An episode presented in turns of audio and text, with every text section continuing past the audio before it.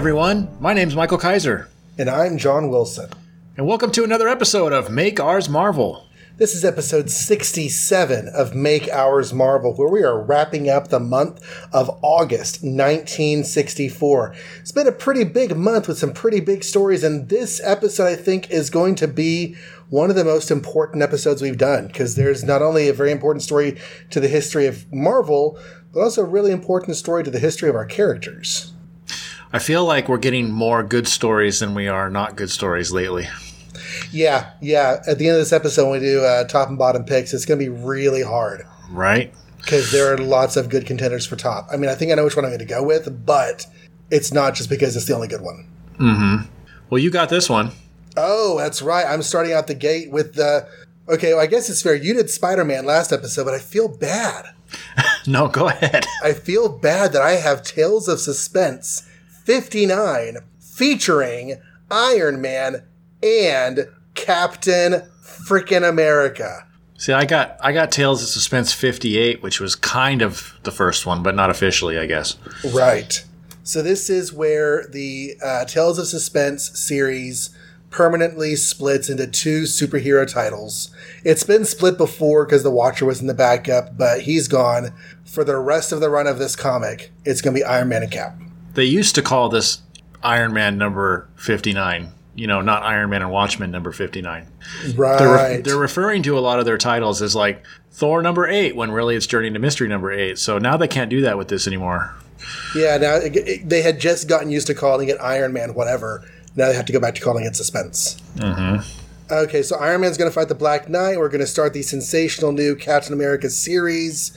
Uh, so going to the first page of the Black Knight battling Iron Man comic, uh, I was going to read the credits. Oh, there they are. They're hiding in there. Yeah, they are hiding. Weird. There are four like bomb blasts, and they all have "Never has the Black Knight been so powerful, so seemingly unbeatable. Never have you seen such action. Never has an Iron Man epic tugged at your heartstrings the way this one will." We'll talk about that. Never has a Stan Lee script or Don Heck artwork been greater. Mm-hmm. So letter is just completely left off of this one, but that's okay.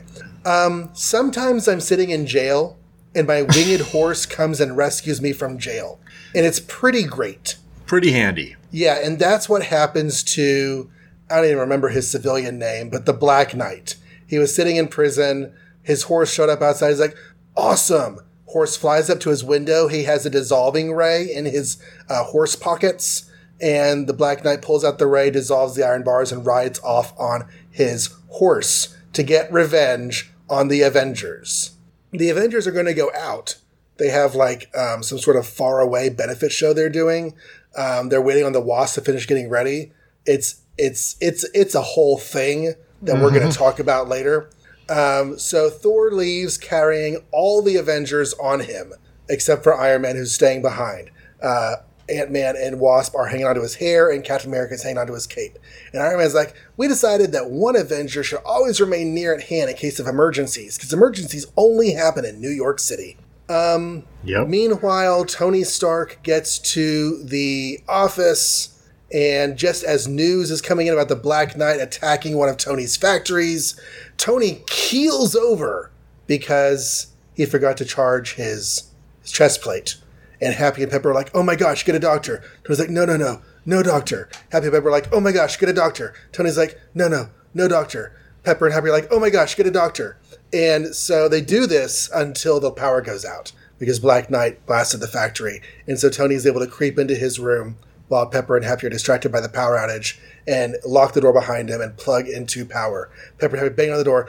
Boss, what are you doing? He's not answering. He's charging up. He turns into Iron Man. He attaches these belt pods that he has occasionally worn in the past, but doesn't always wear.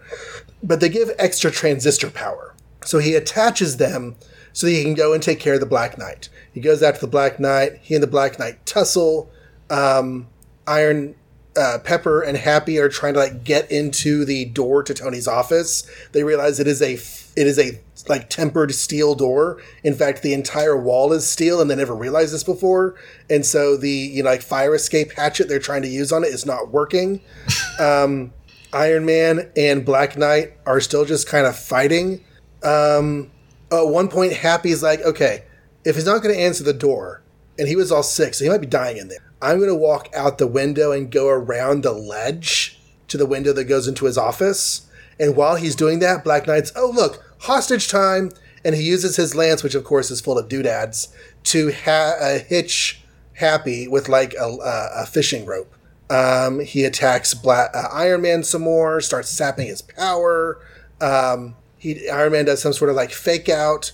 Black Knight thinks he's dying. He no longer needs a hostage, so he drops Happy Hogan.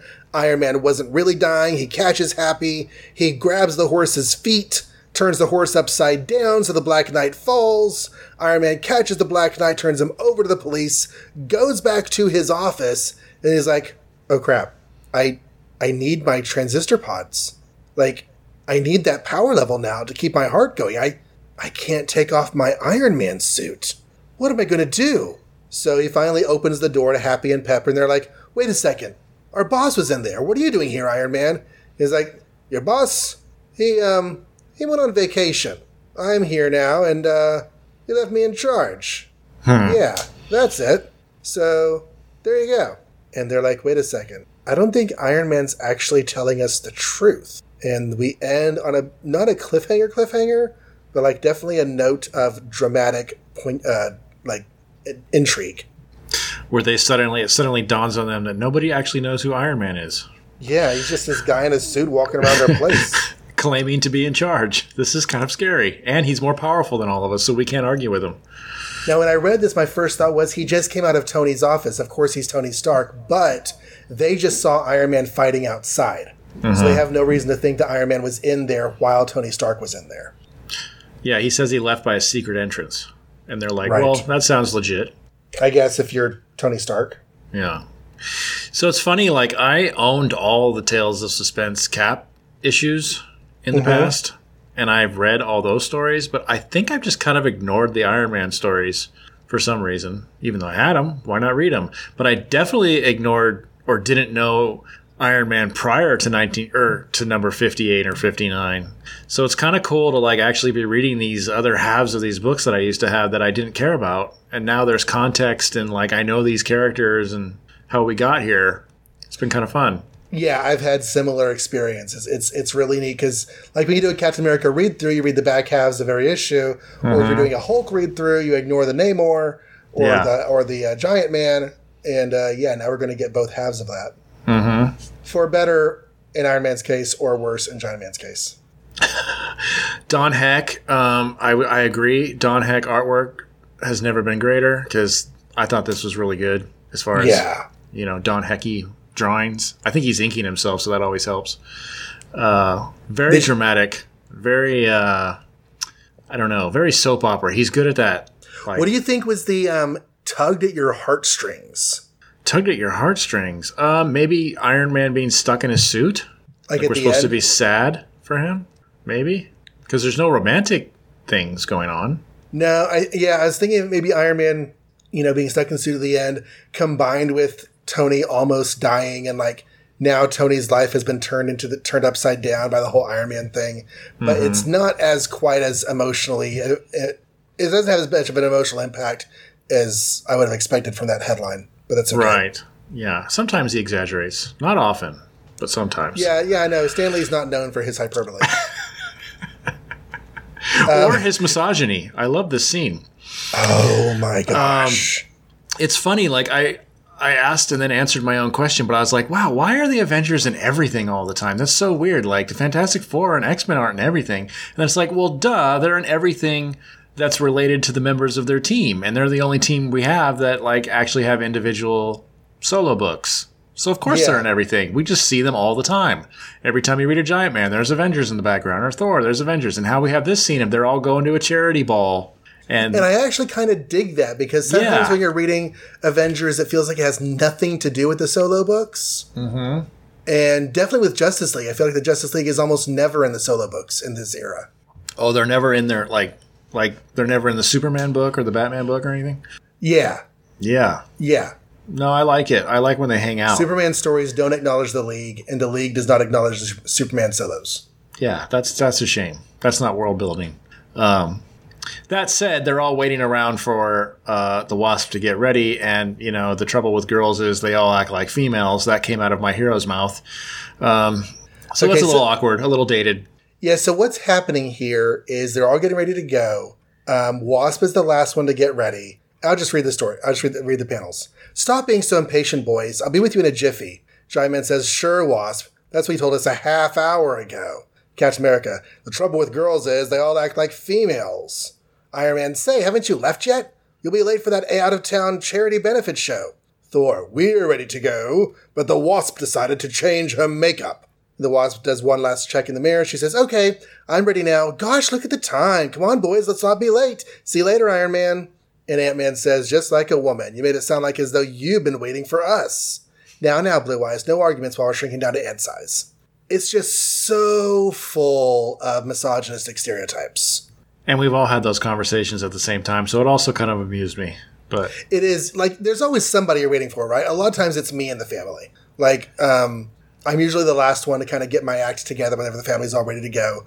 Um, so I was trying to think. I even handed this. I was like, Lily, how can I spend this? How can I spend this where it's not like we're in universe? This isn't the Wasp being a total dope. And she couldn't figure out a way, but I think I found maybe a way to spin this. Um, okay. So they're all getting ready to go. Wasp has her costume on. She's getting ready to go. She looks down, and I don't know. She has to change clothes. There's a stain. It's wrinkled. It's torn. Something she has to change. So she goes back in and changes. And it's not a half hour. Giant Man's just being a grouch. It's like a five minute wait. They had to wait five more minutes. Captain America, he does not know how to be a human being yet. And let's face it, back in the 40s, misogyny was a fact of life. Or the And- '60s. or the 60s yeah. And um, thor um, i can't excuse thor but I, th- I feel like the fact that the wasp needed to change and the men just don't understand her need to look her best when she's out there is one thing but to write her like a dope who takes a half hour to do her makeup just to you know for whatever reason is is not the way to approach that I think it makes them look more like dopes than her. I don't think it's a problem that she wants to change her makeup. I also think one of the reasons it's a stereotype that we're always waiting for women is that because if we're all following traditional standards of beauty, the men don't have to do as much as the woman.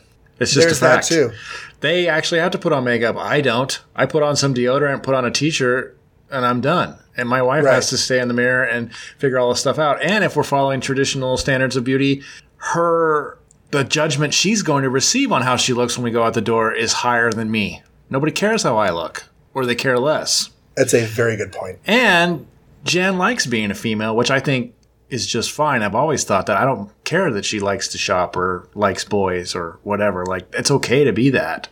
So I'm kind of down with her, like, making all these dumb dumbs wait for her because they're going to a charity ball and she wants to look nice. And, mm-hmm. You know, whatever. You guys need to wait. But when they start making it all like all females are this way and all that, that's just kind of a bad thing to talk, to say, I guess.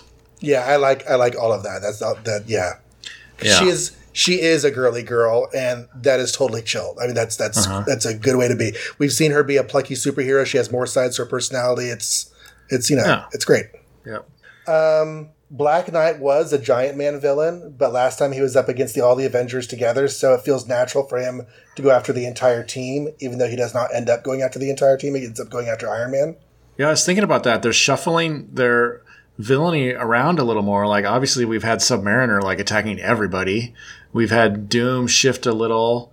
Um, but yeah, Black Knight now this is his third title to be in as a villain. But started with Giant Man, then Avengers, now Iron Man. Right? So it's kind of cool. It is kind of cool. And I like I like this villain Black Knight. I mean, obviously we all know that Dane Whitman's coming down the road eventually. He's gonna be the Black Knight, but you know, this is the first one. And I kinda like it's easy to forget these stories, so I'm glad that we're here. So Iron Man's thing broke, right? it's Um, not it's not just that he's out of power per usual and he forgot. It's broken. Something's wrong. Because that's why he had to wear the discs and that's why he can't take his armor off, right? it Oh, it's so it was it was an unexpected malfunction. says I can't tell that my protective chest device isn't functioning properly. Like it just came out of nowhere. You're right. So I assume that's why he can't just go back to normal because that those discs that he put on are giving him extra boost to like make that poorly functioning chest piece work right. I was trying to remember as I was recapping exactly the whys and the wherefores, but yeah. So okay, that makes sense. Then the transistor pods are not just a power boost; they are making things work properly, and so he needs them now. So technically, he could fix his chest piece and then take his armor off. I guess so. It's not that dramatic. Does he have to take his armor off to work on it? I mean, that's a no because he's, Oh. he's changed armor before, right? Well, maybe if it's on the inside. I don't know how the chest piece thing works. It's not like the MCU. It's the entire torso of his armor Mm-hmm. that he has to wear all the time. So yeah, I can't. Does he have to take that off to mess with it? I don't know. I don't either. Boy, that's really dangerous if he can't and it breaks. Like, how do you fix it? You can't. And he has changed chess pieces. Oh, he has. Okay. Well, yeah, because he went from you know the large Mark One armor to this Mark Two. armor. Oh, that's a good point. Yeah. So he must be able to do that somehow. I don't know. Actually, with the new headpiece, this might technically be a Mark III. Um, but yeah, so he's got to have some way of changing out the chess pieces, but how long can he leave it off? Um, unless he needs time to fashion a new chest piece. And so during that time, he's going to have to just be Iron Man. That's probably what he's going to do, I imagine. Yeah, I don't remember exactly how this plays out. So is this going to be like the new thing where like Pepper and Happy are either looking for Stark or looking for Iron Man in every issue? Um, this, yeah, this is going to be a dynamic going forward. Like how much they can trust Iron Man versus how much they can trust Tony. Versus, you know, it's it's kind of a, a river that we're going to go down for a while. Um, Because last story they were hunting Iron Man with the Iron Man tracer, mm-hmm. and this story they're hunting for or they're looking for uh, Tony or trying to get into his private office. That's like their thing. They're just going to be the the background um, causing problems. And in both cases, Happy became a uh, a problem. He got in danger. But to be fair, they're trying to live their lives. Like they're mm-hmm. trying to be good employees. Yeah, And their their boss was dying in front of their eyes. that's a They good had point. they had all reason to try to get into that door room to save them, save him. I was amused that they had never noticed that the entire wall was made of reinforced steel. Um, usually, you notice those sorts of things, like when you try to hang stuff up on the wall and stuff. Mm-hmm. Um, Especially since there's a picture up there. right. I was legit worried about what was going to happen whenever Happy goes out on the ledge. Uh And huh. he's like going over to Tony. I was like, okay, so wait a second. Is he? What's he going to find when he goes in the room? What's he going to think whenever Yeah. Tony's not in there? What's What's he going to do? Good thing he got attacked, huh? Right. And um, yeah, I don't have a whole lot else to say on this. It was a fun story. I enjoyed it too. Okay, I mean, so I, I don't think it's going to last, but I do like that he's trapped in his suit. I think that's an interesting twist, and I like it. Just almost as ominous that last panel. It's like he has no eyes in those slots on his mask, and they're like, "Who is this faceless stranger that we've never had to really deal with before?" And now he's claiming that he's in charge. That's going to be just weird for everybody. I do think that the boast at the beginning is going to tug on your heartstrings or whatever. I do think this is probably the most I've ever been emotionally invested in an Iron Man story so far. Mm-hmm. Like this was, I was, I was engaged in this one. Yeah, good solid issue all around, as we'll see. as we will see because next up, oh my god. The Marvel Age of Comics reaches a new peak of glory with Captain America, the most enthusiastically requested character revival of all time. The first of a new great series brought to you by the two best qualified men in all of comicdom Stan Lee author, Jack Kirby illustrator. Inked by Chic Stone, letter by S. Rosen. Okay, Captain America is chilling out at Tony Stark's mansion, his ex residence that he has now given over to the Avengers. We talked about that in a previous episode. It clarifies here. Tony no longer lives there. Um, and he's just chilling out. Jarvis is there, first appearance of Jarvis, gives him some tea, goes home for the day. And so Captain America's just like flipping through old photo albums because he's the one who's on duty. And um, at this point, there's a mob of crooks who are like, uh, we're going to go get the Avengers because I'm super strong. And we're going to go after the weakest of the Avengers. He ain't got no superpowers, does he? Captain America. You're nothing but a glorified acrobat. We can handle him easy. So they have like superpowered guns. They're going to go um, against Captain America. They let they they f- capture Jarvis. He's there. I guess hasn't really left yet. Um, but they let him go home. Captain America is looking through photo albums. Hey, look. Hey, I have another name. I am not just Captain America. I am Steve Rogers. Oh, and look, Bucky. Oh, I miss Bucky. I'll put this photo album away. It makes me too Bucky sad. And then he gets shot at because the bad guys have infiltrated the Avengers mansion. They're shooting at him. They're all wearing outfits. One of them is even wearing an Ironmonger costume. And they fight Captain America and they knock him out from the back. They hog tie him. But whenever he wakes up, he quickly gets out of the ropes, makes pretty short work of them. Obviously, he has, you know, razor sharp uh, boot edges, which helps him cut through the ropes. Um, he thrashes some bad guys. He de-helmets the Iron Man guy, punches him in the head, um, throws him against the wall with a judo throw. Um, his shield absorbs the shot of a bazooka, so the backfire knocks the guy out. It was a smoke grenade, not an actual shell. Um, and anyways, yeah, Captain America basically thrashes everyone and sits down and is like, huh, well, I guess I should call the police. Maybe I should, uh, maybe I should have gotten the other Avengers. They're really tough. These guys would have had a hard time against them. I guess it's time to clean everything up. Yeah. The end. So it's funny, like I really love this story and I think about this story when I think of like really good Jack Kirby art. Like this is my this is my pinnacle of Kirby, kind of this era. Mm-hmm. This is my favorite. Um, but I also read this and go, I don't know what I have to say about it other than it's a really cool fight. You know, Yeah. there's not a lot of character substance in these early stories. It's more like just a lot of themes of like, let's prove that Cap's worth being on the Avengers, kind of. Right. Let's, show, what, let's show what he can do. so I, I see the return of Captain America as happening in four phases. Okay. And this is the second of those. mm-hmm. Phase one was the Avengers 4. Mm-hmm. Phase two is the beginning of his solo series in suspense. Right. And we get to phase three and four if we ever get there. Um, but this is, you know, they're trying to bring him back. They're trying to find stuff to do with them because people are asking for him. And let's face it, Captain America is a really cool, dynamic looking character. Um, I think it's really funny that they say Stan Lee and Jack Kirby are the best qualified creators to do a story about him Mm-hmm. because Jack Kirby did Captain America for a year. Uh huh. A year. Yeah. And while Stan Lee's first story was a Captain America text piece, I don't know that he wrote a lot of Golden Age Captain America. Maybe he did. I don't really know what his career was um, in the Golden Age as far as his credits list goes. But there were a lot of other comics creators who worked on Cap a lot more than Lee and Kirby did. Yeah, but who's better at drawing Captain Kirby? I'll give you that. And he actually, And and we know that Lee will have one of the longest running writing stints on Captain America. and that goes to another point about this series is that this is the third and final of the three Kirby epic Marvel runs that I think about at least. In the Silver Age, Kirby had um, Fantastic 4 Kirby had Thor, and Kirby had Captain America. Yep. And now all three of those are in effect. Mm-hmm. Um, first Jarvis. First, Jarvis.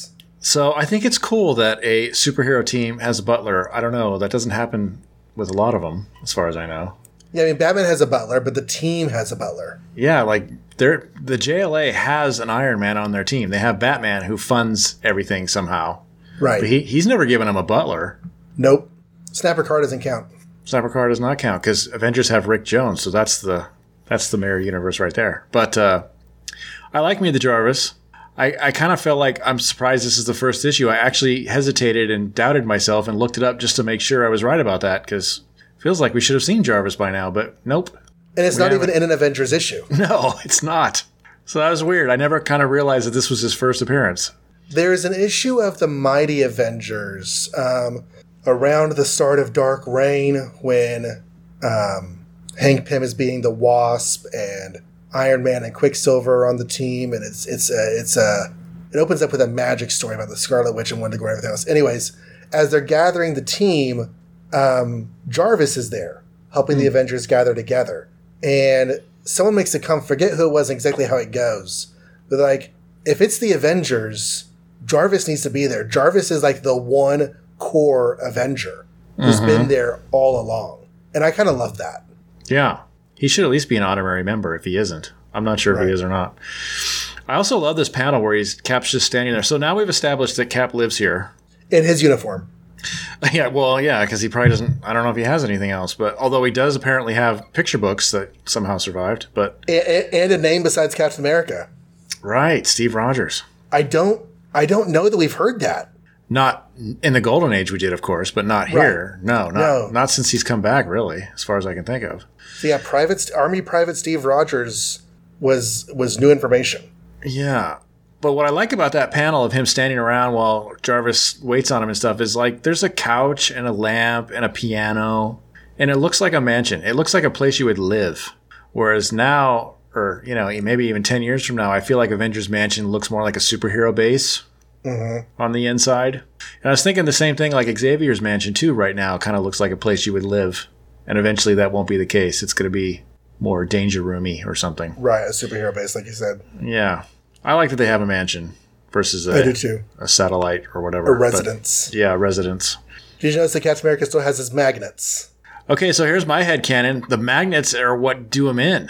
Because as he's waiting for the magnets to work and bring his shield back, he gets shot, and then the guy, then the Ironmonger thing hits him on the head, and he's captured. So it's like I think right there he goes, you know what? I'm getting rid of these magnets. This is not working. Oh. I don't know if that's true. I think we're going to see magnets still, but maybe I not. like how his shield just like comes out of nowhere on page seven.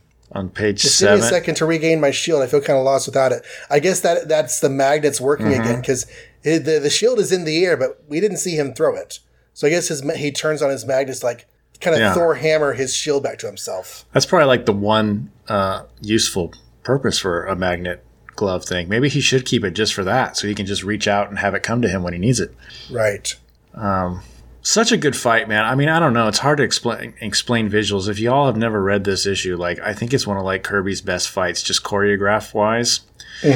I don't know. It's really fun, especially when he escapes the bindings, and then like there's just all this like he's three steps ahead of everybody kind of stuff. You know, I don't know how to explain it, but basically a whole room full of people, and you know, at some point he's even got like five guys on his shield that he's gonna like throw across the room, and he does an Olay moment. That, that was a little silly. Yeah, but funny. Like, yeah, the the big iron dude. He's like, "Man, my using my shield as a matador's cape, I confuse his sense of direction. Yeah, that's not how that's not how bullfighting works. It's, that's well, that's not how human fighting should work. Yeah. Yeah, everybody goes for the shield. They never shoot his legs. So there must be something hypnotic about that shield. Right. If he holds it out, you attack it instead of him. It's like Um, in the uh, Superman TV show, they always bounce the bullets off his chest. Mm-hmm. But yeah, I don't know. It's a great fight. It's great art. I think it's a good example of how Cap should fight if he's in a room full of people and he wants to be a one man army. Um, and then he's kind of funny at the end, like just, you know, good thing you guys didn't have to fight Thor as they're all like knocked out around him and stuff. And then he says something like, I didn't used to get tired. I must be getting old. Wah wah. You're not getting old. You're still like 20, dude. Yeah. Been in the ice for a while. nor is he tired because that's one of his powers, but Yeah. he's just talking. But anyway, so other Being than silly in his old in his yeah, other than a cool fight, it establishes that Cap lives in the mansion Right. and, and that there's a guy named Jarvis. That's about all it does, really. I missed that last bit. I said, other than the awesome fight, it just establishes that Cap lives in the mansion and there's a guy named Jarvis. Yeah, that's really all we get out of this. I mean, it's a fun little story, and th- this is kind of going to be Captain America's note for a little while. Um, yeah, We may go through these, even though we were really glad to have them here, we may end up going through these Captain America stories kind of quickly because they're a little thin for a while, but they're they're fun to look at. yeah. So does that take us to the Avengers number nine? Okay, that's my uh, baby tonight. The only one I have to do. I forgot to say all these issues are coming out August 11th. Okay, and did I also say that it's called Mails of Suspense? I may be repeating myself at this point. You, uh, we didn't do Mails of Suspense. We did Strange Mails. Okay, well the the letter pages on Tales of Suspense is Mails of Suspense with an M A I. Uh, but this is Avengers number nine. Marvel proudly introduces Wonder Man, the newest, most dynamic surprise character from the world famous House of Ideas. Have they said that before? I don't think so. That's the Okay. first House of Ideas. House of Ideas, Avengers number nine, first appearance, everybody. Um, it's called The Mighty Avengers. Oh, no, it's not. It's called The Coming of the dot dot dot Wonder Man! Exclamation point. Awkward title. Sensationally written by Stan Lee. Oh, man. Sometimes I can't read these little tiny prints here. I'm getting old. Superbly illustrated by Don Heck. Selectively inked by Dick Ayers. Sufficiently lettered by Art Simek. Um, um, um, and it starts with Captain America throwing his shield at a giant Baron Zemo. Ah, Dr. Zemo. Dr. Zemo, sorry. I'm jumping the head. While Thor, Iron Man, Giant Man, Wasp, I guess all the Avengers look startled. Well, they're startled because it turns out Dr. Zemo is not even there. He just decided, like, they're all just like sitting around reading and stuff, and he just got up and threw his shield at a wall because he is just obsessed with Dr. Zemo to the point where, like, his ice blocked thawed brain is like having issues with it. Um, then they flash back to the fact that, you know, they don't really know where Dr. Zemo is because Thor took care of them by sending them into a space warp, which, as we all know, leads anywhere a different city or a different universe. We don't even know. So anyway, we cut to them in the different universe, and them is Doctor Zemo, Enchantress, and what's his face, uh, Executioner. Executioner. And luckily, the Enchantress has the ability to create a spell that gets them back to reality. I think they go to like South America or something like that, um, and they start planning like. You know, how are they going to beat the Avengers? We got to beat the Avengers. And and Dr. Zemo's like, I have a cool plan and I'm the leader because you guys are powerful, but I'm smart. So he sends the Enchantress and the Executioner dressed as humans to a court uh, case where a guy named Simon Williams admits to being guilty of embezzling in, I guess, his own company. So he's going to get arrested or something, but they're like, no, come with us instead. And he's like, well, coming with strangers to South America sounds a lot better than going to jail, so I'll go with you. Um, so we cut to there. I don't know. It's some, there's like some random, like, what do the Avengers do when they're off time? And that's Iron Man invents things, and Thor turns into Donald Blake, and Wasp and Hank Pym fight, and Cap is Bucky Sad. Uh, so then we go back to South America, and there's this really cool like you know super soldier uh, setup where Iron or Simon Williams is in his undies and they're gonna inject him with Vita rays or something or no ion rays. I think I remember correctly. Right. And uh, they watch as he transforms and becomes like super buffed, and he's already handsome, but now he looks like Superman essentially. And they're like, see, I've transformed him. Test him out. So they shoot guns at him. They bounce off. He's like, here's a really gaudy costume I made for you. You should put it on. Um, Executioner is a little jelly because Enchantress thinks Simon Williams is hot and she never thinks he's hot. He goes outside. He demonstrates that he uh, can lift trees and punch through rocks. And they gave him these little rocket packs for his hips so he can fly. He uh, takes on the executioner just for fun and easily destroys him. So that doesn't help the executioner's overall attitude. Um, so things are looking great until Simon Williams finds out that what they also did was make it so that he needs an antidote every you know a few days or something given to him by Dr. Zemo or he'll die. So guess what? Blackmail time. Now you have to do what I say. So what he says is uh, pose as a good guy, and Doctor Zemo and Enchantress and Executioner attack like a bank or something, and the Avengers go in to try and stop them. Um, Simon Williams, now posing as Wonder Man, goes in and really beats them up. They escape.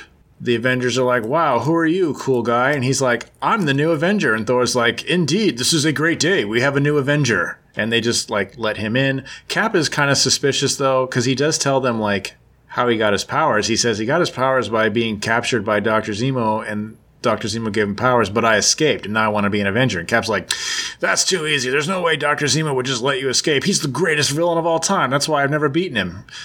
Um, so the Enchantress and Dr. Zemo are watching this on TV somehow, or through maybe through Wonder Man's costume or something.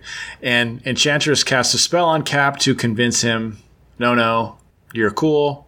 So he gets enchanted and decides to let them in. Uh, they all find out about this whole like you know if you don't take your medicine you're going to die thing, and they work. Doctor Pym and Tony Stark all work diligently trying to like figure it out. They even rope in the uh, the Teen Brigade to try and do research and help, I guess. Uh, meanwhile, at some point off camera, Wonder Man kidnaps Wasp and reconnoiters with Dr. Zemo and crew in South America Dr. Zemo calls the Avengers and says, I have your wasp. So they all kind of just show up separately because they're all doing their own thing. Um, Magneto, or Magneto, whoops. Dr. Zemo takes out Iron Man immediately with a big magnet, Captain America shows up, going crazy wild. Wonder Man or Thor shows up, and Wonder Man immediately like punches him into a hole, and then puts a big rock on top of it, a boulder on top of it. And unfortunately, when he punched him, he dropped his hammer, so the hammer is outside of the hole. So we know what's going to happen there after a minute. Giant Man thinks he's cool, but he's not, and Wonder Man beats him up really good. Um, Iron Man kind of comes back kicking some butt because you know he's Iron Man and he has some experience fighting and stuff. So even though Wonder Man's more powerful, Iron Man actually does a pretty good job against him. And Iron Man's even thinking stuff like, you know, I think I could beat him if given enough time. So this isn't much of an issue. But how come Thor hasn't come out of that hole yet? Something weird's going on. He doesn't have his hammer. I wonder if he's okay. I better try and get him out. Um, so he tries to do that, and that's when the Enchantress zaps him. So now all the Avengers are unconscious. And Dr. Zemo's like, well, time to kill him. And Wonder Man's like, wait, what? Kill them? Why do you have to kill them? You capture them. You're good. No, no, no. I'm a villain and I hate these guys, so I'm going to kill them. And this is where Simon kind of has a couple thought balloons of, of decision making about whether he should let these awesome, seemingly awesome heroes who not only tried to help him with his problems, but like tried to rescue the wasp and stuff, like, should I just let them die like this? And he decides he doesn't want to do that. So he breaks the machine that's going to kill them. Um, Executioner is glad to try and fight Wonder Man, which, but again, just gets his butt kicked. Uh, Wonder Man pushes the boulder off the hole. Nobody sees that Don Blake's hand comes out of the hole and grabs the hammer. And next thing you know, Thor's there. So he joins in. Captain America wakes up. Iron Man wakes up. Uh, Cap and Thor go after Zemo, but they get pulled away because I can't remember how, but somehow Iron Man knows that Zemo had a booby trap. And sure enough, the whole place blows up. Um, and they're like, woo, thanks for saving us. But of course, Zemo and crew get away. Then they turn around and see that Wonder Man's on the floor. That's right. He needs the antidote, but he doesn't have it because Zemo's gone and he's going to die. And there's like, oh man, that really sucks. It turns out you were a hero. Even though you betrayed us all, it turns out you were a hero after all. And uh, uh, the end. Sad. He's dead. Wasp had scouted ahead and saw Zemo pull a lever. Oh, yeah. That's the Came thing Wasp did. uh, yeah, told Giant Man, so he got them out. Wasp, Wasp did something. That's right. Yes, she did. She did. Off, Um, so, off panel. yeah. Off panel. So that's my big theme for this that I don't like is off panel. For this issue? there's a few off panel things. It's like, what's going on here? What's what's going on here, fellas? Off panel. Why is there a why is there some scene that Wonder Man kidnaps Wasp and takes her to South America and that's off panel? That seems important. Uh, yeah. And then there's like fights that are like weirdly drawn. I was trying to remember where they are now. Like a lot of it's just like unless you're explained what happens, you don't know what's going on, kind of. And I like Don Heck, but I feel like maybe he was a little rushed on this one or something. Well, this is his first issue. First issue on Avengers, yeah. Yeah, so it makes you wonder if maybe he had less time to go. Um, Kirby, I guess now that Kirby is doing the Captain America backups, he is off the Avengers. Yeah, he didn't last very long there, did he? Um, well, it was bi monthly for, uh, for a while, so he was on there for a little over a year. Okay. But yeah, not super long. Only nine issues, eight issues. Mm-hmm. That seems. I, I would have assumed longer for some reason. Yeah, when you think about Kirby on the Avengers, you think about it being like this, this you know, important starting thing. He's on the X Men for longer, I think. Okay. I think he's on the X Men to like thirteen. I guess he, he likes his Thor and Cap and gonna stick yeah. with that. Yeah, Kirby, Fantastic Four, Thor, Oh, Captain yeah. America, those are his things. Fantastic Four, big time. Yeah. Um, so yeah, I, so Wonder Man. Do you like Wonder Man? Do you have any Wonder Man love or anything? uh, well, I I like all the Wonder Man I've ever read. I have not read a lot of Wonder Man, I was, oh, go ahead. and I love ideas that I know about him, like his connection with the Beast during the Bronze Age Avengers. I really want to read some of that because they were good friends. Um, I like that he's disenchanted with being a superhero. So like a lot of his stories are like, does he actually even want to be doing this and getting drawn back into it? Um, when I first saw Wonder Man, so the Wonder Man that like, kind of exists in my head is like the black muscle shirt with the big red W on it and the red fiery eyes. Yeah, That's like, you know, early 90s Wonder that's Man. like West Coast Avengers Wonder Man. right. So I get to this. yeah, it's a little gaudier, isn't it? I've always kind of hated this costume. Yes. I remember I remember last time I read this issue, I kind of felt like it was growing on me, but I read it this time, I was like, nope, I do not like that costume. This costume sucks. I think his next one is that red leather jacket, sunglasses look, which I hate also. Oh, I see. I kind of love that. like I the think that is- aviator look. Yeah, like, he he seems like a I don't know, like a 1970s cool guy or something. Yeah. I like the one you were describing first, where he's wearing like the black tank top with just the big red W. Mm-hmm. That's the best look for him. It's just simple. That's my favorite Wonder Man look. Yeah. um, but what do you do? You like um, Superman archetypes because he's obviously that on some Okay, level. Okay, talk about that. well, I mean, he's a dark-haired, tall person who's bulletproof and can uproot trees, and his name is Wonder Man instead of Superman. You know, he seems like a Superman guy to me. Like they were What's trying to make a Superman. Okay, yeah. Um, I hadn't even thought about that. He he can fly, although he never Ah. uses it except for in the testing scene. Well, eventually he can fly under his own power too, but that's way down the line. Yeah. Um, Because that's another real weird thing about Wonder Man is that like after this issue, I mean, he's just a one-off. He's just a one-off Avengers villain until like a hundred issues later. Yeah, so I was a big fan of not only I liked West Coast Avengers with John Byrne and that he was the muscle on that team, um, but he he also had his own series in the '90s by Fabian Nisic and Jeff Johnson. I'm sorry, yeah, I don't know how to pronounce that name. It was I loved that series. It was only 25 issues. Sadly, it got canceled, I think, but that was like his own book where it's all about him and his stunt career and it was good stuff. So I'm a fan. I'm a fan of Wonder Man. That series was going when I read, or you know, my my early '90s Spider-Man collecting. I think Wonder Man was on the show, so I, I had a concept of Wonder Man as being an important Avenger. Yeah. Yeah, I don't even know if that's true. I don't even know like if he did a top 100 Avengers, what he would make on that list. But I think he's cool. I like him. Yeah. Don't he and uh, don't he and Carol have a relationship down the road? Carol Uh, Danvers. he wants Scarlet Witch real bad, so that's another reason you should be interested in him.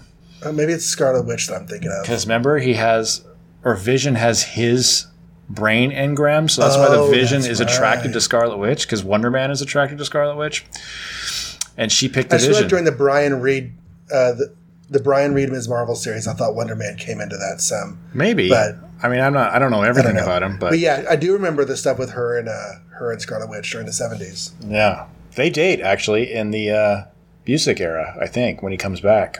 Oh, So at some point, I mean, spoilers. At some point, it turns out he's not just a Superman. He's actually just made of ion energy. So, like, technically, he doesn't even have to look the way he looks. Eventually, he just figures out that that's how he can suddenly fly and stuff because it's not about a physical form anymore, kind of. And then, right after he figures that out in issue number twenty-five of Wonder Man, that I really loved, then he stars in another book called like frick, I can't remember. It's like an Avengers. It was a very '90s like gun heavy book, and like he dies on the first issue, seemingly, and then Kurt Busiek brings him back because Scarlet Witch uses her hex power to like form him back because he's energy, right? right. So yeah, he's not like a he's not like a person person or something. I don't know. Whatever if the whole Zemo did to him. energy thing is a result of the resurrection process. Because I mean, when he dies, he has a body. Right. But he comes back. He does come back, but for a while, he is a dead body on a slab. I remember that in the Right. Roy Thomas run. Right, right, right. But maybe Um, maybe retconning that he never really is dead. He just thought he was dead, or he just was, you know, whatever. Yeah, I, I'd be curious to see how all that plays out. Because, like you know, evolve. Here's another thing: is that how did Wonder Man even ever manage to come back? Because there are three Avengers writers over the course of like ten years that do occasionally really spread out seeds of bringing Wonder Man back. And each one builds on the previous story from a long ass time before until he's finally all the way back in the Gerry Conway run around issue one one fifty six or something like that. One seven I don't know exactly when. Well, I could see people wanting to revisit him because I think this story is pretty solid. Mm-hmm. And I, you know, it's not often you get a villain who's not just an outright villain and actually dies. Also, you don't get a character that dies very often. Yeah, his his major crime is committed before this issue, and that is he stole from Tony Stark because Tony Stark is a corporate mogul who stole his invention ideas. It says Tony Stark's latest inventions made your patents worthless, so you stole to keep yourself from bankruptcy. He stole. It says he embezzled. I guess that means he stole from himself. Okay, I maybe know. I, I mixed up memory. So so his patents were like the technology that came out for five minutes, but then was made worthless by the next cool thing that came along. He he's the Betamax of uh, you yeah, know the or the or the uh, uh, Blu-ray that? versus uh, high definition or the eight tracks. yeah or that yeah. Uh, so he started embezzling funds to to make things go. He never wants to commit murder. In the No. first scene where Zemo and the Enchantress are talking to him, it's not even clear that he's like on board. They're like accosting him. and He's like, "Okay, now what?" The fact He- that they even get him yeah. to South America is kind of weird. He admits to his guilt, by the way, too, according to the newspaper headline. So even though he did wrong, he's trying to own up to it. Yeah, He didn't so have he's to do not the best guy, but he's not into being bad to be bad. He's a very he comes from a Marvel tradition of of bad gone good because they like to do those kind of characters sometimes. We've had Hawkeye, who we're going to find goes good at some point. Black Widow, and now we got Simon Williams. Um, okay, we should talk about Captain America. He be crazy. He goes from from Bucky sad to Zemo mad in a heartbeat, mm-hmm. and it's kind of crazy. My only head headcanon is that he's still unthawing or something. Like these early issues are just him being very earnest about a lot of things. I seem to remember that being a retcon that, like, during one of the Captain America miniseries that you and I read whenever we were thinking about doing a Captain America show after that Captain America show. Maybe it was somebody else. Maybe it was Bailey or Weeder or something. Anyways, read a lot of Captain America, and I remember reading a miniseries where he sort of like remembered a lot of this era. Uh-huh. And I think he talked about how, like, his days with the Avengers were really kind of hazy. And I'm fine with that. I'm down with that. Like even you know that great uh, story by Brubaker that they used for the MCU. Like he just randomly changes history in Cap's mind, and there's no real explanation for it. And we're all just like, "Yep, that's Cap," because he just remembers things different all the time. So I'm I'm cool with the idea of like you know him just being weird. I guess. Yeah. Uh, we get Iron Man continuity on Uh-huh. page five. Yep. whereas uh, the story we just read is influencing this story. So I'm glad that you know the Marvel reading order had them in this order because it's important. Mm-hmm. Um, this is actually one of the maybe first times that like having them in the order that the reading order said was like important within the same week. Right. Um, Hank Pym has said a few times, "I hope she knows how I feel. I hope she knows that I will dash dash." Ah, she knows. Mm-hmm. And then there's stuff like this. You haven't taken me dancing in weeks, Henry Pym. How did I ever get stuck with you? Why didn't you go team up with Fred Astaire? Yeah. Maybe he just doesn't like dancing. Maybe he doesn't. Maybe he doesn't like her bothering him when he's in his zone. Yeah, that's a little less sympathetic. and also like oh no never mind this is before that i was going to say isn't he trying to cure simon right now this is a bad time to go dancing but no never mind that's later he's Yeah, just doing later. who knows what right now Science. science Um, poor executioner. He is suffering the misery of not being pretty when the woman he likes sees a pretty man. I'm so suspicious of enchantress i don't even believe necessarily that just because she calls wonder man handsome that she cares You think she's just like on all the time? It's, it's like, like we need him to do what we want so let's butter him up oh, you're probably so right. i don't The know executioner hasn't twigged to that fact. It's like the way she looks at him. She has never looked at me like that. yeah this is a horrible costume man like oh my god i'm looking at this page where it's like a montage of all his awesome powers and it's like he just does not look cool Oh, Enchantress is being sarcastic. Oh yeah, How handsome you look. Almost like an immortal of Asgard. yeah. Yeah. But he's like And- the way she looks at him. She has never looked at me like that. So She's she must. covering up She must be thing. doing something. Yeah. Um, Zemo is all about creating something powerful, but then having to figure out how to control it. Mm-hmm. So he has the uh, the, the the the poison in Simon's system, and Simon's like, I didn't even I didn't ask I did not even ask to sign up for this, and now I am beholden to you. I like that. I like that they're all talking about him, and he's just standing there. It's like easy. The same ionic rays, which will, which power him, will also kill him within a week. And Simon's like, wait, what? Wait, wait, what did you just wait, say? are you guys talking about me? Because no. Um, I did make- not ask to be killed. I wish there was a sentence like that explain why he doesn't just do this again and again. But, but uh, you know, that's '60s Marvel for you, I guess. Yeah, Why not create 20 Wonder Men or whatever if it's that easy? it seems to be just that easy.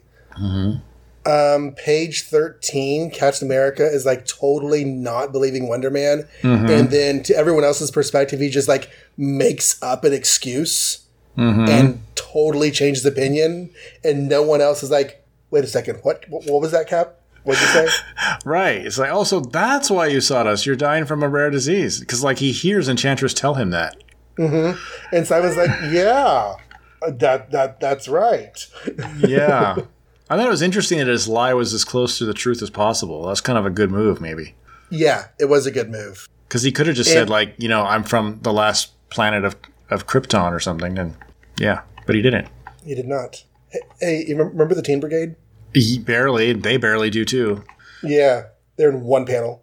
And it's weird. Oh, why are, yeah, I don't know. Teen Brigade are like, the, the onus on them to do things is just, is, is very high. Because it's like, hey, why don't you teenagers go study some medical books at the library and figure out how to cure Wonder Man? Right. I mean, we got Tony and Pym on this, but you guys do it. Or what if what if they just gave them something to do to keep them busy? Yeah, what can we do, guys? I don't know. Go to the library. Because Rick Jones is annoying sometimes. Yeah, he's not even in that panel, as far as I know. And he's not in the Hulk yet either. He's Where is Rick Jones? What is he Where is doing? he? What is he doing? he's dressing up as Bucky inappropriately. Mm-hmm. That was just last issue, right? That he put on the Bucky costume. Yeah, think it was just last issue. Pretty recently. I don't know. We take so long to get to the next issue. I can't figure it out. Um, yeah, so this is where I don't know. Like the fight was cool. I actually liked. Maybe I'm getting a little tired of, of Thor turning back into Donald Blake, but in this situation, it was kind of cool. Like he's stuck under this rock. Mm-hmm. So he's not unconscious or anything. He just dropped his hammer, and there's like this whole business of trying to get him out of the rock. I don't know. I kind of found that dramatic. I feel like he should have been able to like pound the rock off within the sixty seconds, but you know whatevs. Right. Maybe it was just so deep he couldn't reach, but then Donald Blake reaches just fine. So I don't know. Right. Maybe he got knocked out. It says he didn't. It didn't even hurt him, but his eyes are closed. So maybe he got knocked out because that was a bow, that was a big Superman punch to the face. That was a really big Superman punch to the face, and he is. Yeah, I bet you he should not have been talking there. He got knocked out. Says that even though the blow can harm, cannot. What does it say? Though not even such a blow can harm the mighty immortal, it does throw him off balance. It's like, ah, I think the art suggests that he's just out. That would have been cooler. Someone knocked out Thor. And he has been hurt by punches. I mean, Sure. he gets knocked out. Um, okay, so Jan is captured. She is damsel in distress in this, which is very unfortunate. You're right that it's done completely off panel. Like, okay, here's the thing the Avengers live in New York City. And then we say a few days later in South America. Yeah. How And is he traveling that fast and that far? Yeah, I mean, if you're trying to infiltrate the New York City team, why are they asking you to report in person to South America? Now, what we find out is that he brought the Wasp with him. So that's one thing. But yeah, it's, it's how did he get there? Maybe he flew and it's really fast jet rockets. I mean, Iron Man gets there in one panel. Um, but also, I don't like that the Avengers get a, a call that says, We've got your woman hostage, and they all just independently go. I think they should have joined up and came up with a plan or something. Mm-hmm. That was kind of weird. Yeah, you're right. They just Thor says Captain America and Giant Man have left earlier by chartered jet. I could make a better time traveling on the wings of the storm. Okay, so Cap, I didn't even realize that. Cap and Giant Man get on a plane. Iron Man flies by boot, and Thor. I- Iron Man hijacks a jet too. oh, okay. And Thor just flies there because he's fast. Yeah, we've talked before how about that's not very likely, but okay. Yeah, that's a long trip. But they all they'd all do separately make it there. They, sh- I mean, that's why they have the mansion, right? They have a base. Everyone meet, but they- don't have Quinjets yet, They need a Quinjet for sure. That's what they're missing. and their helicopter got smashed. Mm-hmm. Um, so we don't talk about the physical comics that much, just the stories. But it's worth pointing out that all, or at least some, of the copies of this issue were really very badly aligned in the printing process. Ah, So- yeah. the colors are really out of whack on a lot of pages. And you know, you get used to it. You're reading along, your eyes just kind of forget the fact that the colors are always there. But then you turn the page to something like page 16, where everything's lined up again. And I showed that to my daughter. She's like, That's me putting on my glasses. That's what that feels like. I actually was really thrown off by pages two and three in particular were bad. Um, yeah, to really where bad. to where I went out of my way to like find a digital copy because those are always recolored. Uh-huh. And I just couldn't read this. Like Cap, Cap's mask is so far off that like his flesh face is blue, and the Enchantress does that spell panel, and it's like I can't even like her whole body is the color of the spell. It's kind of weird. Yeah, yeah. The spell is so crazy that it throws her her colors off completely. So I mean, it's I guess Um, I didn't know that was an epidemic of like the entire all all the issues of number nine. I guess yeah. Well, I assume it would be because it's Mm-hmm. the same plates and the and the papers are all lined up the same way. So Mm-hmm. um, I guess this one could have been out of alignment, but I feel like Well, it'd be a printing production issue. If yours is and mine is, then yeah, probably they all are. Um, and speaking of things that we don't talk about very much, um, I only mention this from time to time because I don't want to beat a dead horse. But page 17, panel 1, Giant says, I forgot how fast he is, but my oversized muscles can't be stopped by one such blow as he falls over. And I'm like, okay, when you're oversized like that, I'm less concerned about your muscles and more concerned about your twig like bones snapping under all this extra weight. Yeah, But it's so funny that he thinks he's a powerhouse because he's not. Especially when he's on the team with Thor. Like, come on, stop it. I actually enjoyed Wonder Man trashing he- him. Yeah, that was good. Iron Man saw Thor's hammer. Mm-hmm. And he's like, What's Thor doing? Why is he not getting his hammer and joining the fight? Mm-hmm. And I'm wondering if this is maybe Tony's first inkling that Thor has something else going on, maybe a mortal counterpart. Because last time There's no reason to think that the God of Thunder is a person. last time Thor had an inkling that something's wrong with Tony's heart, and now we get a swap, and Iron Man's wondering what's going on with Thor. And knowing that they're the first two to figure each other's identities out, I just think it's like neat to see, Yeah, you know, little little build-ups. Unintentional, of course, but build-ups to that. I like Tony's or or, or Thor or blah, blah, Iron Man's um, showing in this fight too because he does better than all the rest of them really, um, which I thought was cool because he knows what he's doing until he you know He does. doesn't until the Enchantress the Enchantress only gets him because he stops to try and help Thor. If he would have just kept fighting, he would have been all right. Right. Anyway, um, yeah, I don't know. I like Simon Williams' Darth Vader moment. I think that's a good ending. The deciding to be a hero Yeah, or a villain, the um, sacrifice yourself. it is definitely a good moment for Simon. Uh-huh. Um, he he, you know, did not want to be a bad guy. He did not want to kill them. He gave his life to save them. He knew he was going to die anyway. Well, he didn't have to die. If he kept working for Zemo, theoretically, he could have kept getting an antidote unless Zemo's going to betray him or something. Well, yeah, but then he'd have to like you know kill people. Right. So he Like if he's chose, if he's not going to do it, right? chose to, be, to just die instead of be If he's not going to work for Zemo, he's going to die anyway. So he might as well give his life to save some other people. Mm-hmm. Uh, the, my last note is super cute. Page twenty at the bottom. Hank and Jan are having a little moment in the background in the shadows. oh, wow. I didn't even notice that. I've never noticed that in the four, 20 times I've read this. That is so this time. cool. Why are they having a moment? Did they just, oh, because they just woke up? Yeah. Yeah. Giant Man just recovered consciousness. They because Janet's been tied up. They just rescued Janet. So, oh, that's right. um, that's why they were there. I forgot about her. yeah. So the lovers are hugging, God, even when she's a, and that's a kidnap victim, I forget about her. like, that's the whole reason they're there. And we don't even see her, like, saying, rescue me or anything. But that was Wonder Man. He's um he's basically done. I mean, unless our podcast goes for years, that's that's Wonder Man, We'll have that April Fool's episode where we skip to the 90s. right? Say, we're sick of all the 60s baloney. We're going to the 90s. And the letter page is called All About the Avengers. That's not very clever. It's No. okay. It's all right, though. All about the Avenge males and females. That would have been kind of ouchy, but yeah. Way to make things worse, John. okay, so do I have the Fantastic Four? Fantastic Four. 32. We've done 32 of these. 32. Death of a hero. Who, who, who is the Invincible Man? You are not likely to read a tale like this ever again. Truly, it is a marvel masterwork of most compelling excellence. Never before such daring drama, such raw realism. And uh, this story is entitled Death of a Hero. the fabulous Fantastic Four experience a great tragedy. Story by Stan Lee, who has never been more dramatic. Illustrations by Jack Kirby, who has never been more thrilling. Inking by Chic Stone, who has never been more realistic. Lettering by S. Rosen, who has never been more than an hour late. Introducing the surprise villain of the season, Deadly, Mysterious, the Invincible Man. Can you guess who he is? Yes. Okay, so remember like early on in the show, whenever we were doing like brief synopses, Uh huh. I feel like I can hit this story pretty briefly. Okay. Okay, Challenge. Reed Richards does a test to bring Ben uh, Grimm or turn the thing back into Ben Grimm.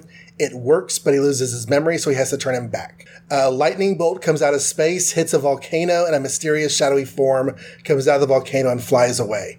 Um, Susan and Johnny Uh-huh. want to go visit their dad, but their dad is acting strangely. Dad turns invisible, busts out of prison, starts harrowing the world. The Fantastic Four go up against him and they lose.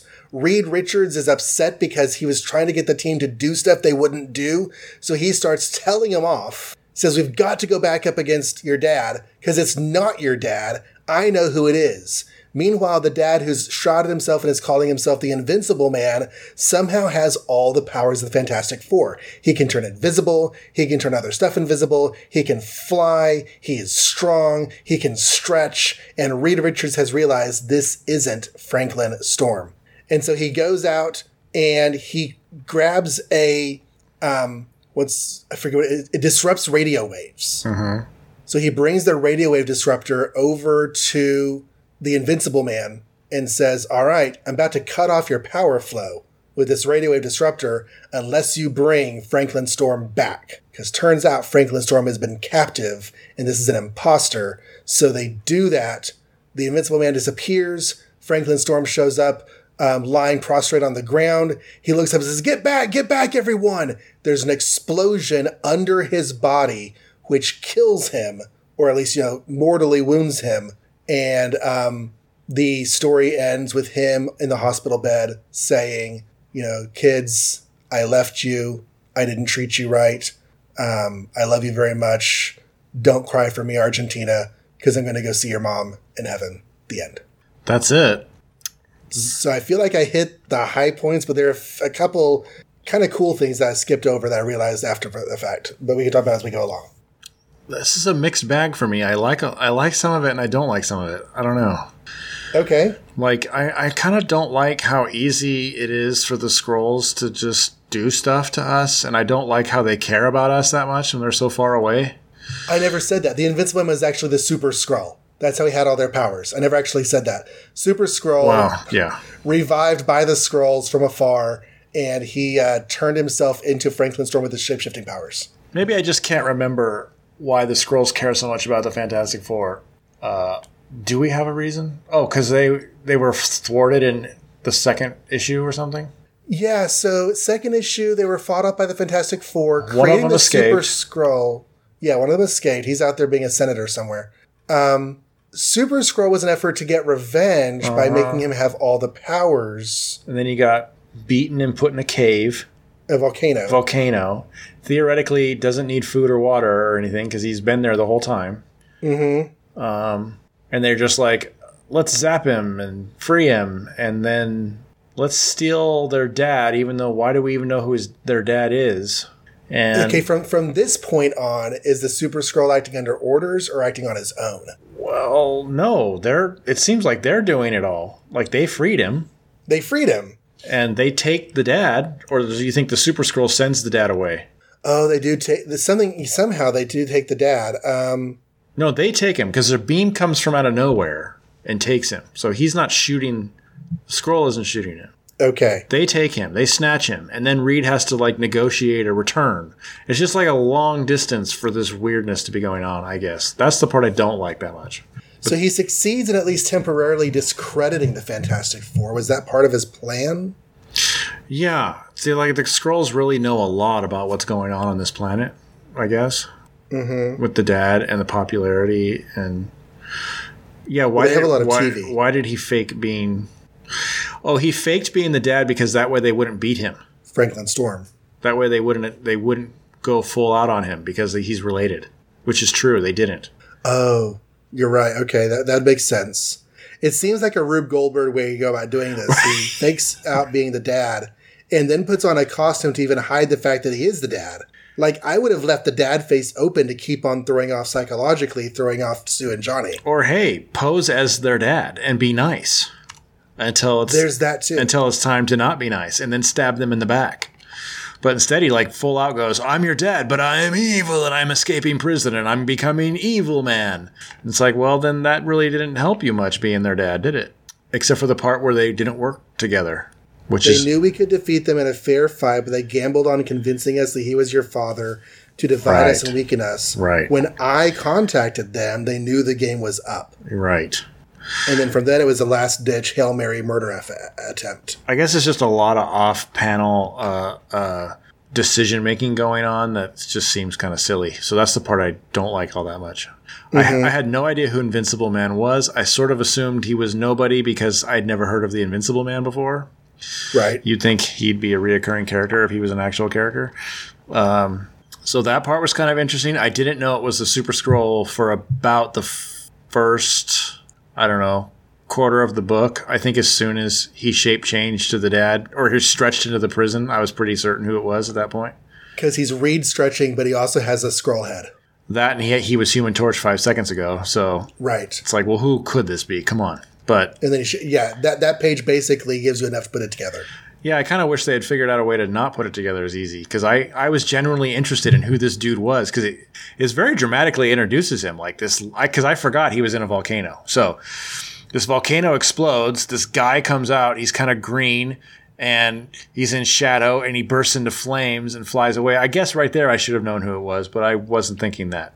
I think that the entirety of page seven was a mistake. Yeah, yeah, they shouldn't have a told us. mistake in storytelling. They should not have told us. You know, there's there's kind of a guideline, not an absolute rule, but just kind of a guideline in storytelling that your readers should not know more than your protagonists. Mm-hmm. And if they're if if if you're going to keep something from your protagonist, you need to use that in the drama somehow. And this doesn't. Like we know that dad is a is a is a replacement during the entire story while the team is agonizing over fighting the dad. Mm-hmm. If we didn't know dad had been replaced, then we'd be agonizing over them fighting the dad because we wouldn't know why he was the dad and why why the dad was going crazy. They did the think same it- same thing in Tales of Suspense 58. They let us know that evil Cap was evil. They didn't have to do that. Yeah, Coulda yeah. had There was us that guessing. one panel where that one panel where he was like, It's all going to plan. It's like if you take that panel out, we'd be confused as to why there's two caps who are seemingly cool. Because it was a really good ruse. Yeah. Chameleon had a really good ruse there. He had a really good cover So story. so Stan keeps undercutting himself, I guess, with these. A bit, a bit. We have another thing turning to Grimm in the same month. Like I feel like we haven't had this in a long time, and now we're getting two of them. I almost wonder if like Reed was inspired by the torch events to like revive his research and try something new. What's weird is it doesn't go anywhere, and then I started thinking like they never do, do they? Like I feel like nowadays this would be the story, mm-hmm. and it seems like every time we've had a let's try this drug thing, it's just a way to fill a couple pages, and then they don't address it again, which is kind of weird because it seems important. Yeah. it doesn't. Oh, i- Yeah. in the overall shape of Fantastic Four history, him turning into Ben is a part of you know the, thing, the things that happen. But like these are just little. They're basically just plot points. They don't. They Mm-hmm. don't mean anything. I guess it's good to know that Reed is still trying because if he does, Yeah. if we don't see that, then we assume that he stopped. But and it doesn't work. I don't know. I can't remember. Oh, because he loses his memory when he's Ben Grimm, so they they turn him back. Yeah, and Alicia shows up right during that time, and he doesn't know her, and she's freaking out. What do you think of page three? I think this is the first time this has happened, but they're going to do it more. This use of like photographs to Yeah. to represent space in the art. Shortcut or cool? Um, I love the experimental. Act- I'm sorry. I was just going to say, do you think of it as a shortcut that's lame, or do you think it's cool? I like the experimental nature of it. Mm-hmm. I don't think the effect holds up well over time. I agree. Seems weird and dark. I was just reading the first appearance of Ego, the Living Planet, in Thor, Uh-huh. and his first appearance is another photo collage with a drawn face inserted into the middle, and it's it's again in the '60s. I'm sure it was a lot more impressive than it is now. I don't think the experiment holds up well over time. I think if they had drawn it, it they could make space or ego's face look more fantastical than being limited to these wherever they're getting these pictures. It looks like newsprint or something. Yeah, It's weird. yeah, like like from an encyclopedia, maybe I don't know. Yeah. Um, okay, so we talked about this before. How the Skrulls come from the fifth quadrant. Uh huh. So I asked Lily. I said, "So if if a quadrant means you divide it into 4 then how do the Skrulls live in the fifth quadrant of the Andromeda Galaxy?" You know what she said? What? She said, "It's disguised as a quadrant, but it's really just a Skrull." Well, okay. sure. I thought that was hilarious. Um, but anyways, yeah. I like it. Origin stories. Origin stories. Okay. You talking about the dad? Yeah. Yeah, we get to see little baby, uh, not baby, but like children, Sue and Johnny and their parents. Right. So, how old do you think they are there? Teenager and 10, 11, maybe? Okay. So, in modern day, he's what? 17, 16? Mm-hmm. And she's, what do we say, about 10 years older, like 25? Uh huh. Not Okay. here. not that that age gap is not represented in the artwork for their youth. This does not fix our Reed as a perv solution that we came up with. No. Remember, we had it so that she was just like way older than him, Mm-hmm. and then it was working for us, the numbers. But this ruins that kind of because they look like they're like three years apart. Johnny looks like he's five years younger. Susan looks like she's 10 years younger. Um, this is still before they met Reed, though, because remember last issue, Reed said that he thought they were orphans. Yeah, but I think I can't remember all the details now. But I thought our theory was that she was like a pre-war baby and Johnny was a post-war baby, and that's why like there's such a discrepancy in their age, and it's okay for Reed to be into his neighbor. When now, if we go by these ages, then she's a child when Reed's into her, kind of. Yeah, Anyway, we can't fix it. we cannot. So it's cool to get all this backstory about how they grew up, kind of, but they don't really tell us how they grew up still because they talk more about the dad and his downfall, and they Yeah, don't they don't tell us who raised them. Yeah, I was kind of curious during this whole, like, you know, distraught gambling phase. Right. Was he still their dad or had he, like, left them and abandoned them? It's funny because he like it seemingly leaves them and abandons them, becomes an alcoholic, and he's in Vegas. But then like he gets in a fight because my children need me Right. with the guy he owes money to. So it's like, which is it, buddy? Where are they right now? I don't know. Was he barely holding it together and they didn't know? Did Johnny not know? Because he thinks his dad's dead. Oh, yeah. When when did he learn this? Because he seems old enough to understand what's going on. I don't Well, know. it's a good thing that Susan Storm is telling the backstory. Is this the first time Johnny's heard all of this? yes, I Is that imagine why he so. looks so down on, on, on the bottom of the page?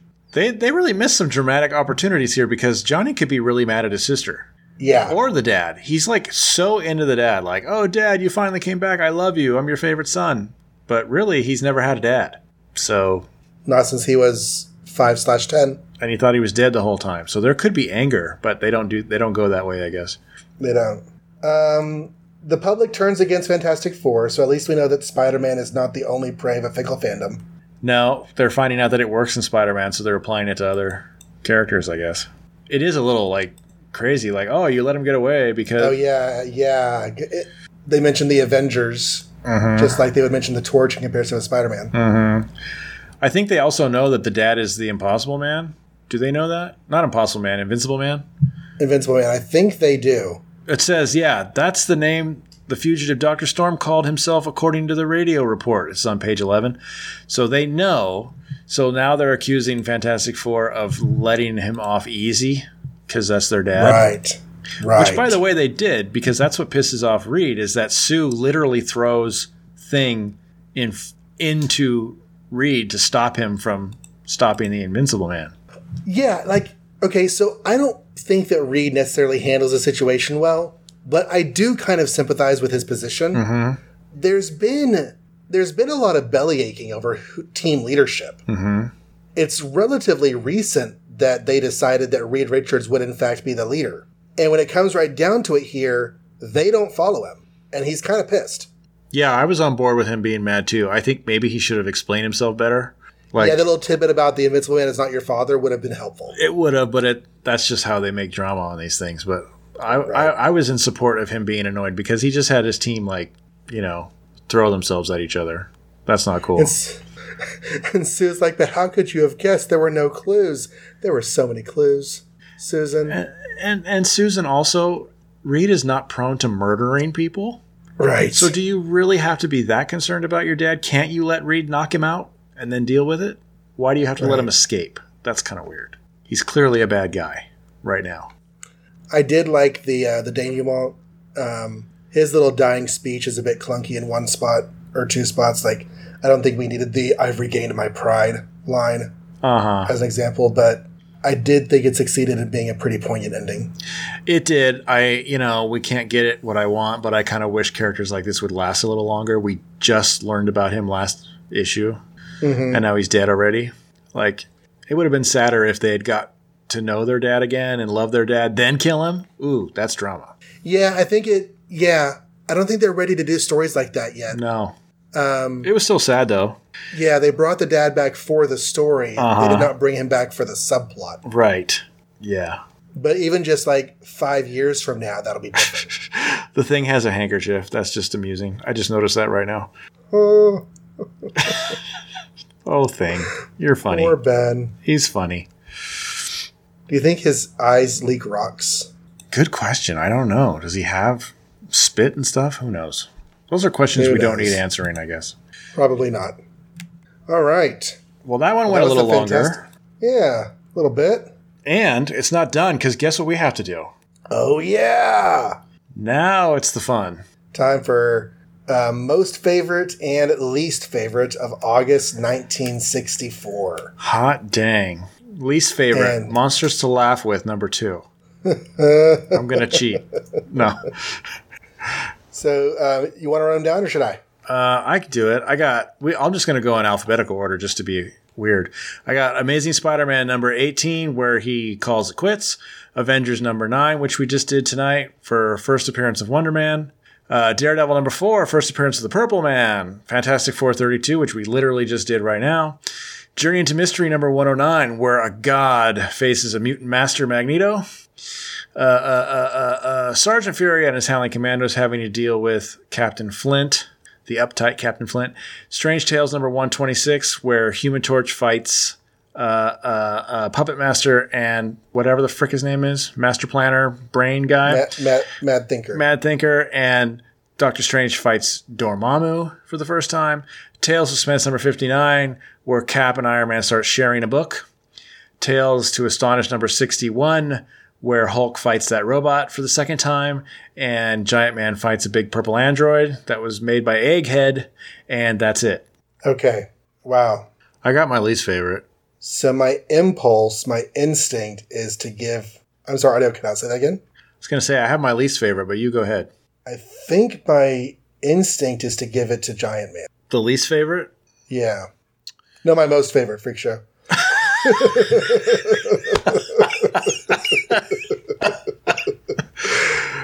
You heard it here first, folks. That's his favorite. no, um, yeah. I'm trying to remember if there was anything else about this issue. Okay, so this About is the- this is a weird territory here because you're going to pick a story in a book. You're not going to say Astonish number sixty one. You're saying Giant Man. Right. 'Cause you And the way like I have Hulk. the spreadsheet set up, I have the spreadsheet set up by character, not by title. So because I was going to pick a favorite, but that favorite is a book that's split down the middle. So it's like, who am I really picking?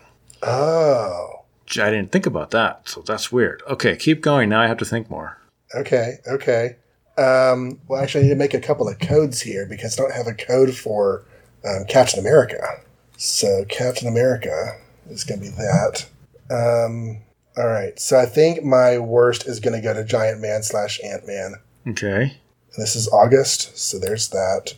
And my favorite, I mean, there were some good stories this month. Most of them. Daredevil 4 was good. Avengers 9 was good.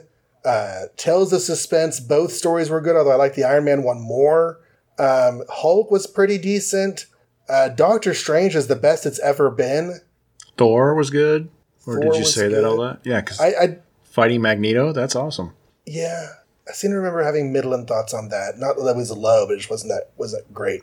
Um, I could be wrong though. But I mean, Amazing Spider-Man 18. Yeah. I can't. It's it's my favorite trilogy the entire run of the series. I can't not choose it. I might not choose the third part because it's the least of the three for me. Not that it's a bad story, but I'm gonna go. I'm gonna go ahead and pick Spider-Man again for my my top choice. I am such a one-note guy. Well, I'm going to be too, so that's okay. But my least favorite is going to be Human Torch and Thing versus stupid villains that have powers that make no sense. Yes. That's my least favorite. Although your choice is also pretty up there because Egghead Android is kind of stupid. Uh, and my favorite, it's weird because I don't know that it is the best story because it is just a fight, but I really love that fight. I've always loved that fight. Um, and I'm just really excited that Cap has his own title. So I'm going to pick Captain America for the first time as Captain America, I am Captain America. not Avengers. You know, it's funny. When I summarized Amazing Spider Man 18 last episode, I had planned to ask you, are you going to do that I am Captain America thing again? Um, because if you are, I'm going to do a, a, you know, whiny Peter Parker voice this whole summary, but I forgot. but two can play at that game, mister. It's he's just so so he's so stoic and Yes, he dramatic. is. Yes, he is. He has to be. He's the DC superhero of the Marvel Universe. So um, not for nothing, but the first season of Doctor Who is getting ready to wrap up. The first season Of classic Doctor Who. is getting ready to wrap up. What does that mean? Oh, Well, like- oh, in our August 1964. Yeah. Yeah, Keen and I just started watching the last story Oh boy. of the first season. It actually goes into September, so this would be a more appropriate thing to say in like three episodes. But well, I've seen the first season. Got that far. yeah, we're gonna watch the two animated parts of Reign of Terror um, tomorrow or the next day, and then wrap it up with the last part.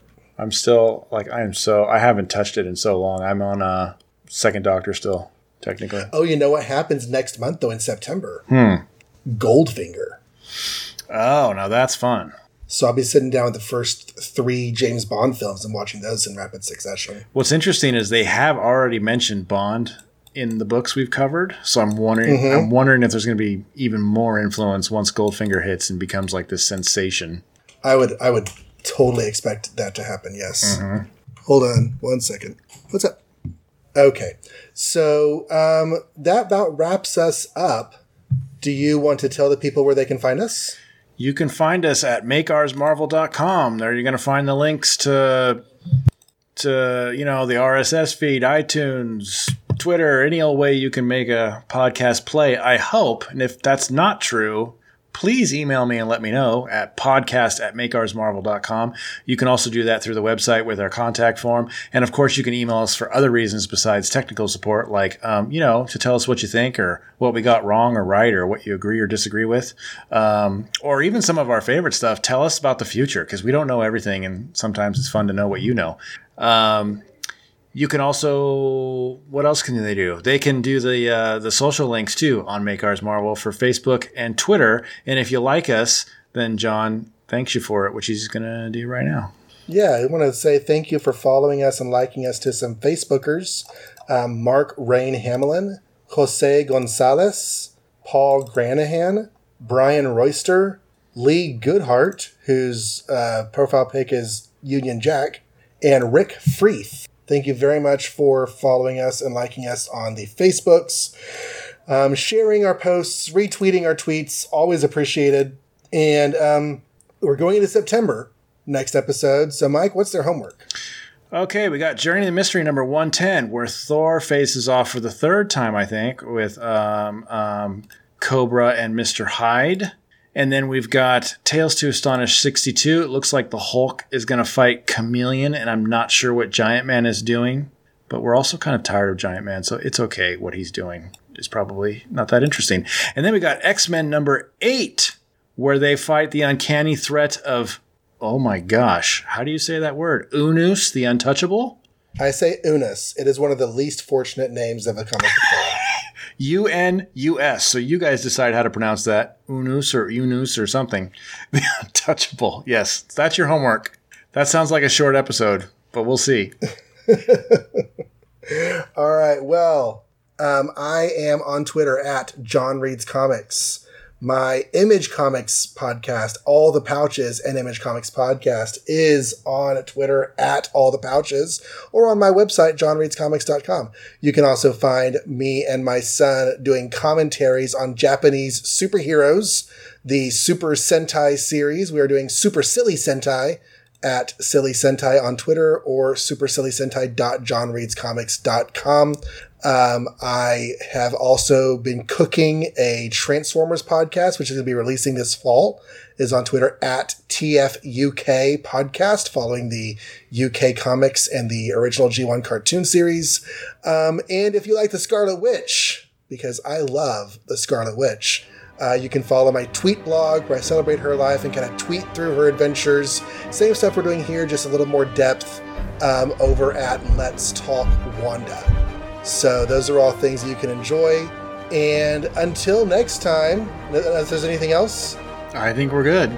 Or until DC sues Marvel for Wonder Man's infringement on Wonder Woman. Make ours Marvel.